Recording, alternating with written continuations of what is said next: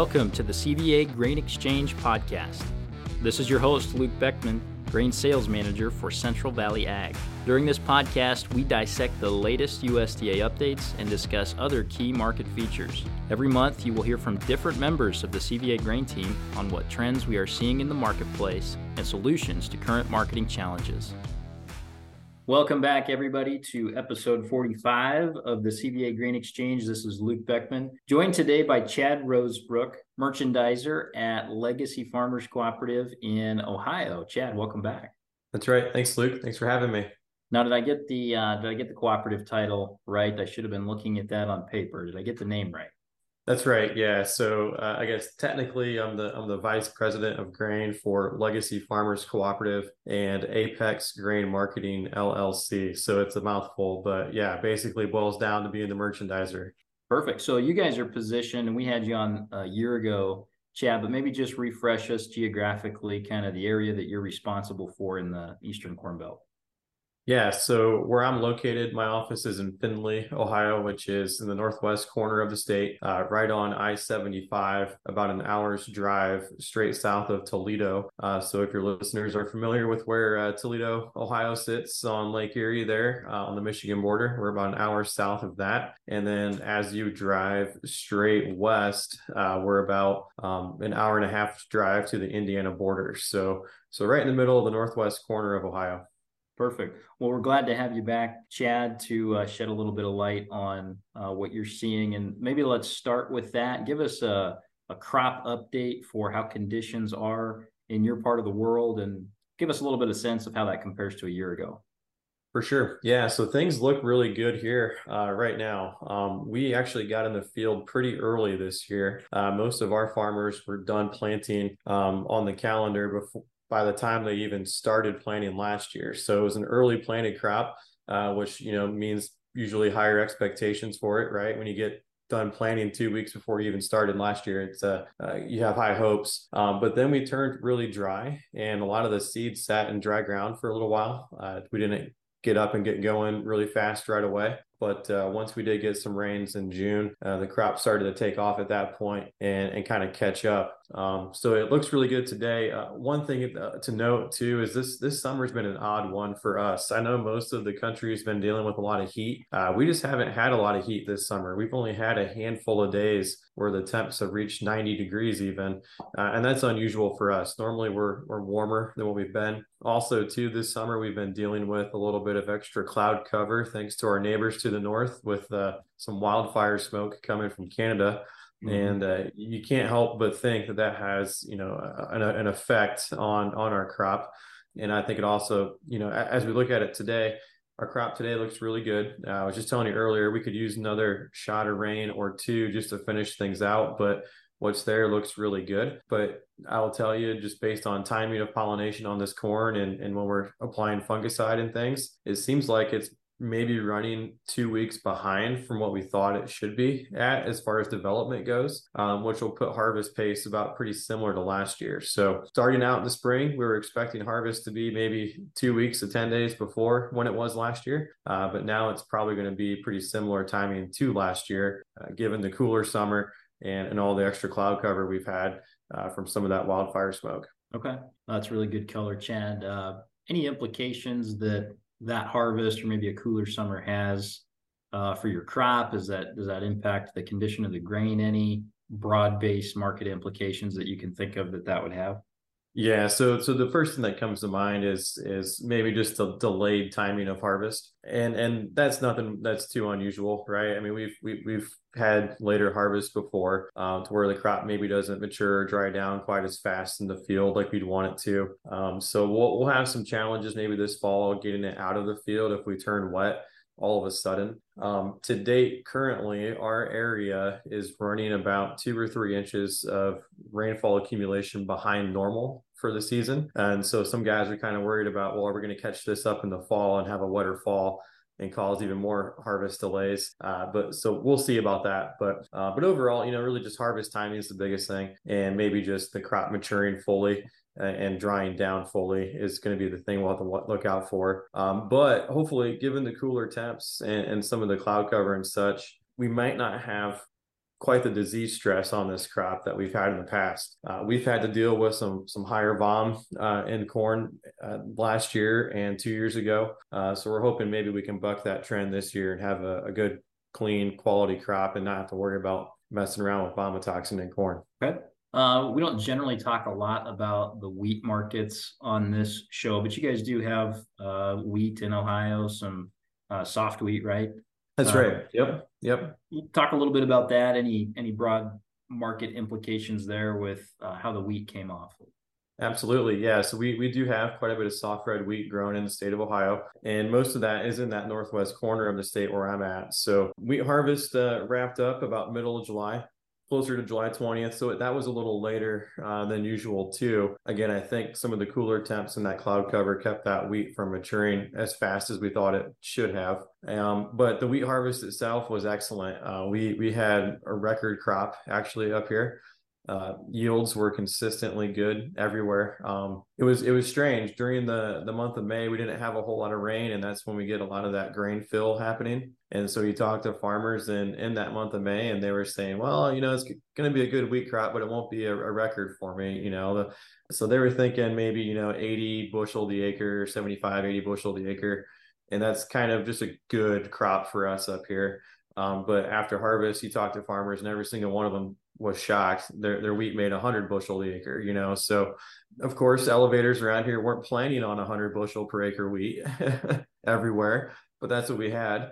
And so we were all trying to make extra sales to get this wheat off to mills and such before fall harvest starts. And all the mills filled up and slowly, you know, lowered their bid and eventually went to no bid. And today in Northwest Ohio, if you wanted to sell wheat to a mill, it'd be a real challenge to get that done and execute on that before fall. So we're going to be carrying a little more wheat in space, more than what we had thought we were going into fall. And that's just not Legacy. That's across the board, across the whole state, and some of Michigan and Indiana as well. So that kind of sets us up for a fall where, you know, we've got a good corn crop coming at us. The bean crop has a lot of potential if we just get another, you know, good rain or two on it. And then we're also carrying more soft red wheat in the fall than normal. It could lead to some logistical challenges for us, you know, moving ahead, but we'll see. Good to know. Good to know. Well, maybe some more emergency piles or situations like that where we've got grain on the ground. And, you know, we've talked a little bit about that in recent weeks, just as we look at carry spreads and board spreads, and really looks like we're going to have, you know, some wider carries this year, and can benefit the those that have space and the producer that's a hedger. So we've been talking about that opportunity with like the DSMARCH getting out to close to 14 cents here, and really maybe some opportunities for producers to be locking that in if that's how they're choosing to market that crop. But good stuff, Chad. Let's talk a little bit about the WASDE report. So we had the August S&D report out today. This is the first time USDA utilizes satellite-based imagery to make a yield estimate in addition to farmer surveys. The September WASDE will be the first time that we see field-based data incorporated into those yield estimates. So today, satellite imagery and farmer surveys is how they conducted that. So we'll just do a quick rundown of the numbers, Chad, and then I'll get your takeaways. Starting with old crop, they bumped imports by 10 million bushels. We did see industrial usage down, food, seed, and industrial, down 20 million bushels. That was not in the ethanol category, so it would have been the other food, seed categories for corn. Exports cut 25 million bushels, not a huge shocker there with how that program's been going. So overall usage down 45, supplies up 10, so carryout goes up by 55 million bushels. On the new crop side, the yield did get cut, 2.4 bushels per acre, 175.1, really not out of line with what the market was anticipating coming in. That trimmed the supply of the crop, or the size of the crop, down to 15.1 billion. So overall, fewer supplies than where we were a month ago.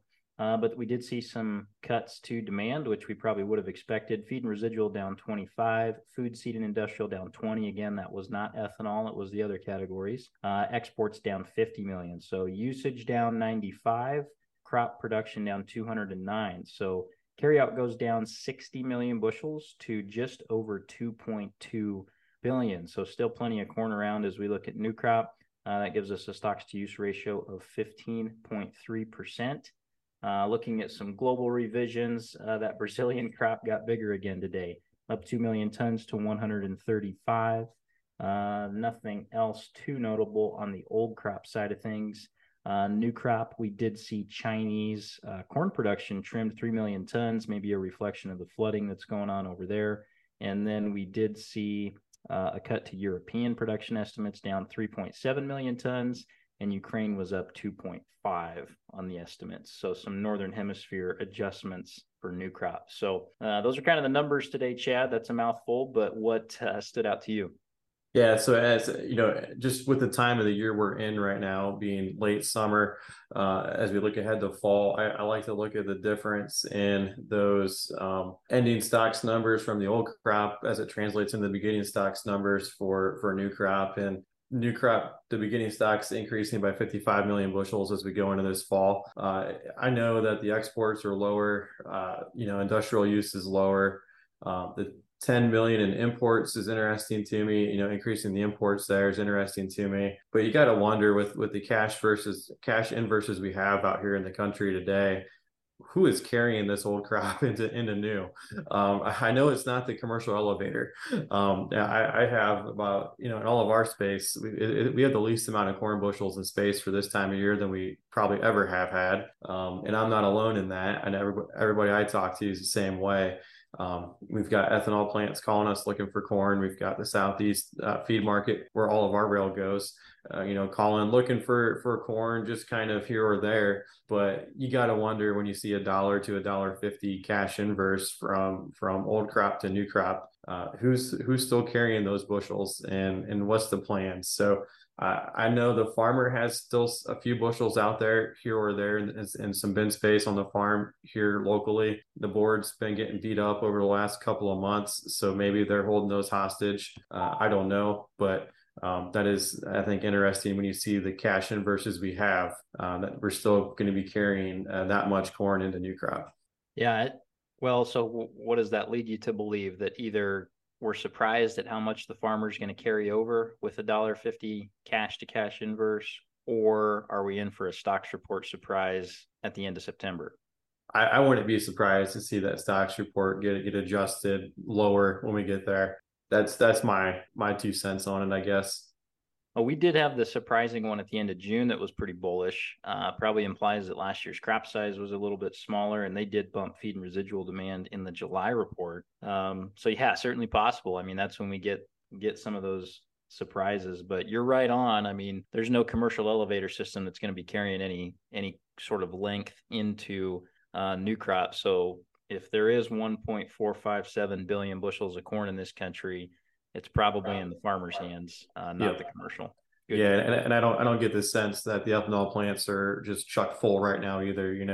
It's they're calling looking for 2-week shipment windows. How fast can you get it here, kind of stuff. And when we do deliver on it, there's no lines. We're in and out. We're executing on sales at the fastest pace we've ever been able to. So I don't get the impression that the ethanol plants are just chuck full of corn at this moment, where we're going to be carrying some in the new crop. Sure. Yield down 2.4 today nationally at 175.1. Maybe feels a little foolish to talk about the national yield. Maybe let's just talk Ohio. They had you at 191 bushels an acre on corn, 187 an acre goes where you finished. Are you buying that? Yeah, so 191 would be like probably the second best, I think. I think we hit 193 in 2021 maybe or something like that. I have to go back and see. But yeah, 191, it's potentially here. For sure. Like I said, these cornfields got planted earlier than normal, which typically bodes well. We have a really good stand. That's the one thing about having maybe a drier spring. We don't have, our problem is typically we have too much moisture and you end up with a lot of drowned out spots, as we call them, holes in the field here or there. And with this drier spring, we just don't have that. So virtually all the plants that got planted came up. And a lot of these stalks through 2 ears that we've noticed. And so that's encouraging. Just need a little bit more moisture here at the end to finish things out. And I think we could achieve that for sure. Okay, good to know. Do you have a feel for Indiana, your neighbors to the west? They're a player in the overall corn picture to some extent, certainly not to the degree of Illinois or Iowa, but 195. is where the USDA had Indiana today, 190 a year ago.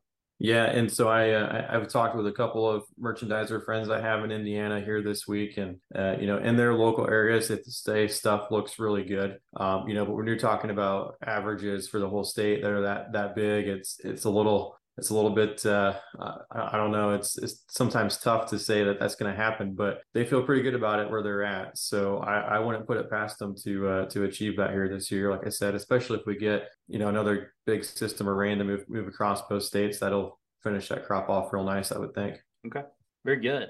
Let's switch it over to the soybean side of things. USDA's numbers out today. Similar story in the soybeans. We saw imports bump 5 million bushels on old crop beans up to 30 million. That was the only adjustment to old crop. So that takes that old crop carryout up to 260 million bushels. New crop side of things, they cut yield 1.1 bushels per acre. That's at 50.9 today. So that's going to reduce the production by 95 million bushels. They bumped imports for new crop up 10 million bushels. Interestingly enough, from 20 to 30. So overall supplies are down 79. We did see exports get cut by 25 million bushels down to 1825. Those were it for overall adjustments. So total usage down 25 with the supply changes with the lower yield. It all comes out to a 55 million bushel cut to the ending stocks number from 300 down to 245. Stocks to use at 5.77%. So pretty snug despite that, Chad. We saw the bean market finish lower today. Everything was pretty defensive. As we look at the global revisions, really nothing to write home about.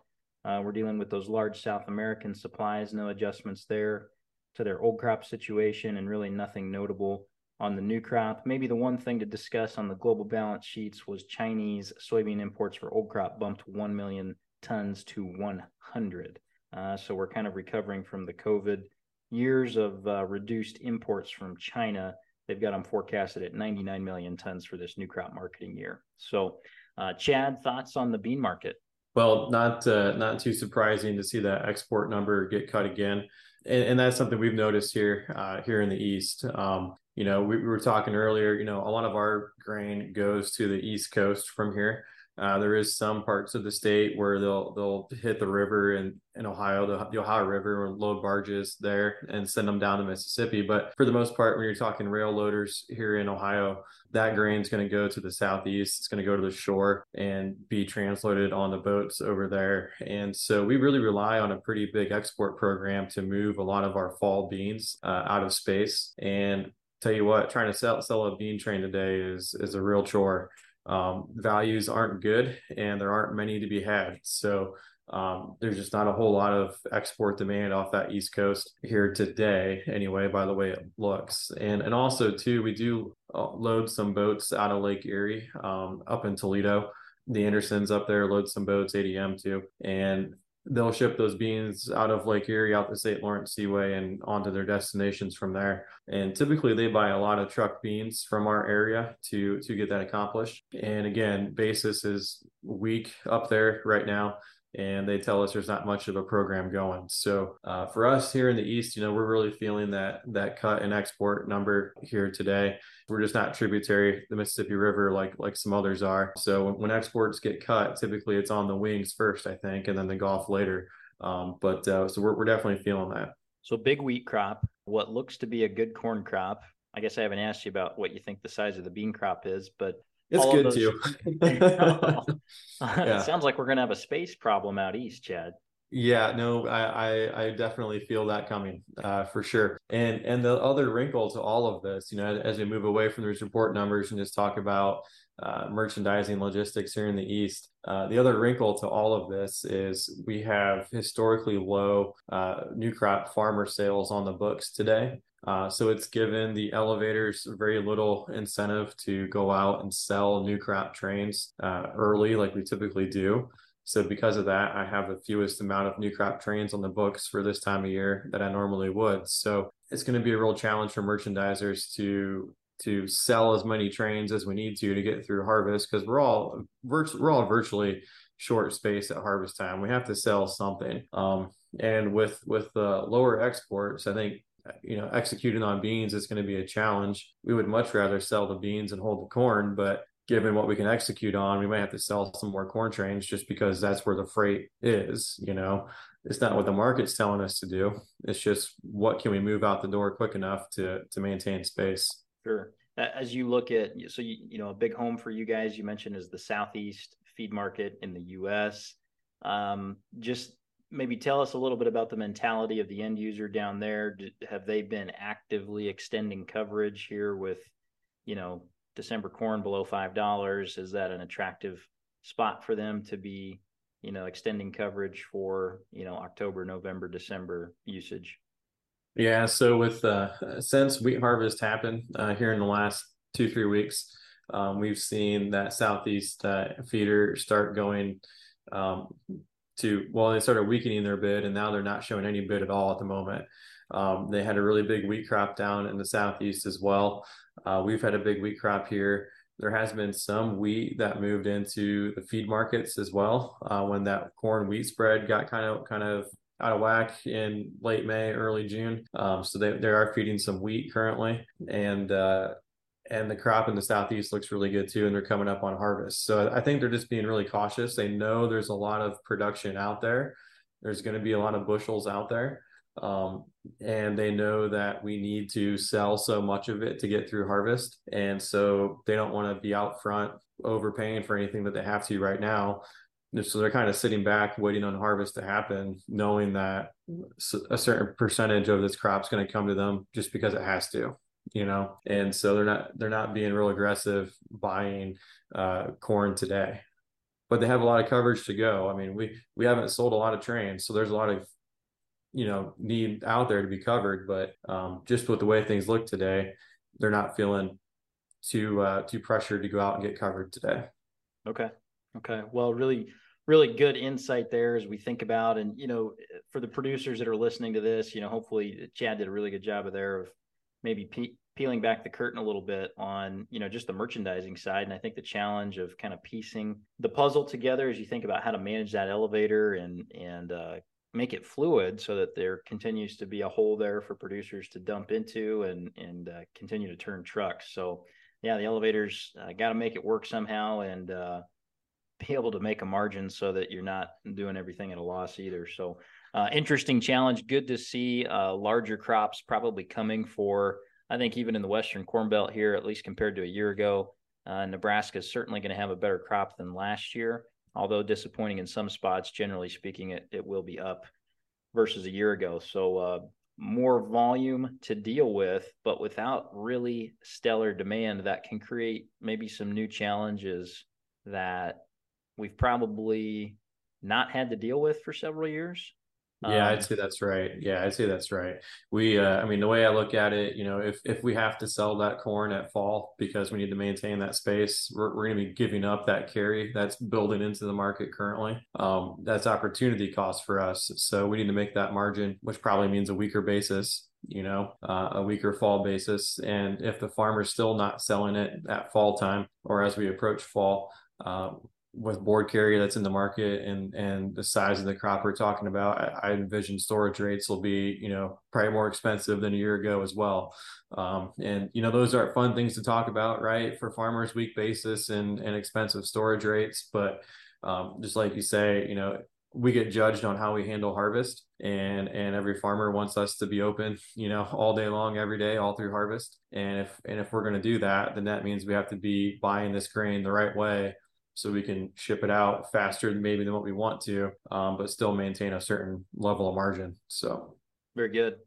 Maybe more of a risk management hat here, taking the merchandiser hat off, kind of in a tough spot, I think. You mentioned the producers are undersold on soybeans. You mentioned specifically earlier, maybe both crops. You can start with corn, but kind of near the lows as we look at the chart. But if you're a producer that's pretty undersold on the grain marketing side of things, any near-term advice you might provide? Yeah, I think the guys that have on-farm storage have an opportunity here to do really well this year. Just like I'm talking about our own space situations, I think the market is going to really value space this year. We're going to see a weak fall basis, at least in my general area anyway, a weaker than normal fall basis. We're going to see a little board carry, which we haven't had in a while. And so I think the market's going to incentivize space this year. So if you're a farmer that has on-farm storage, yes, I know futures are pretty low, but know that you're going to see some carry and some basis appreciation happen between, fall and JFM or April, May, JJ. That that should come around and help you out if you're hedged and can roll those short hedges through that carry. So but for the guys that aren't as fortunate to have on-farm storage this year, you hate to say, just sell it and move on. But I think a lot of our guys are going to be happy with what they're seeing on the yield monitor, and because the yields are going to be greater, we might be able to lower our sights a little bit on what we think we need for a price. That said, too, call options should be a little more affordable this year, especially if we're near lows. Maybe you got to weigh that out. What is the cost of me keeping that grain unpriced on a storage contract at the elevator versus can I sell it and buy a call option and still participate in the market later and do that at a better value than paying, storage charges. So I see that as something that we're going to be running the math on a lot here this fall with producers. What's your storage rate? And then how does that compare versus just selling it and buying a March call or even a May call, and bringing that back down to so many cents per month. Yeah, I really like that thought process, Chad, kind of a minimum price scenario. CVA listeners, that's something that we offer as well. But you, just looking at a 5/10 May call today, sell your cash corn, invest 35 cents in an at the money call. That's going to be 4 or 5 months of storage. Yeah, 5 cents a month or so, roughly. Yep. Yeah. So you're talking 6-7 months of storage there, and just invest it in the call rather than invest it in storage, and keep your price at least exposed, not penny for penny, but at least you have some exposure if the market wants to rally. Yep. And then that way too, your downside's protected just in case this thing does want to continue to trade lower. There's nothing worse than paying an expensive storage rate to watch the price continue to erode. So that's a way to kind of avoid getting kicked while you're down. If you at least put a floor under it that way. Absolutely. Great risk management tool, and certainly a solution to look at as we get into a very different harvest than last year. Anything different that you would share on the soybeans? Pretty similar situation, but we don't have the board carry in beans like we do in corn. I do think we'll see some basis appreciation happen shortly after harvest. Typically in our area, December, January, and maybe sometimes into February is a good time to lock in basis. But that's assuming we have a good export program. This year we don't. So that might mean a little bit different basis environment over here, but something I guess to keep an eye out for on that. But with beans too, the same kind of minimum price strategy I think would work well. Also, we do a fair number of OTC contracts with folks, and I know bean options are just more expensive inherently than corn options. So sometimes we do a little bit more with bean OTC contracts than we do with corn. Just as sometimes that option premium's baked into the prices on the OTC contract, depending on what that is. We do what we call a flex floor contract, or an accumulator type contract as well, if guys want to do that. But again, those are just mechanisms to lock in at least a floor on your price, but still be exposed to the upside if we were to see a post-harvest rally. Very good. Well, Chad, I appreciate the color on what's going on in the Eastern Corn Belt and specifically Northwest Ohio. Certainly helps our listeners think a little more broadly. We're all guilty of a little bit of backyarditis as we bring this crop to the finish line. So thank you for your time, and thank you for the color. For sure. Thanks for having me. It's been fun. That's Chad Rosebrook, Senior Vice President at Legacy Farmers Cooperative in Northwest Ohio. That's going to do it for episode number 45. We will be back in 1 month as we take a look at the first objective-based yield estimate from the USDA. Until then, stay safe. Thanks for listening to the CVA Grain Exchange. Stay up to date on all things CVA Grain by signing up for our grain emails at cvacoop.com/grain, or follow us on social media at Central Valley Ag on Facebook, Twitter, and Instagram. Tune in next month, and until then, stay safe.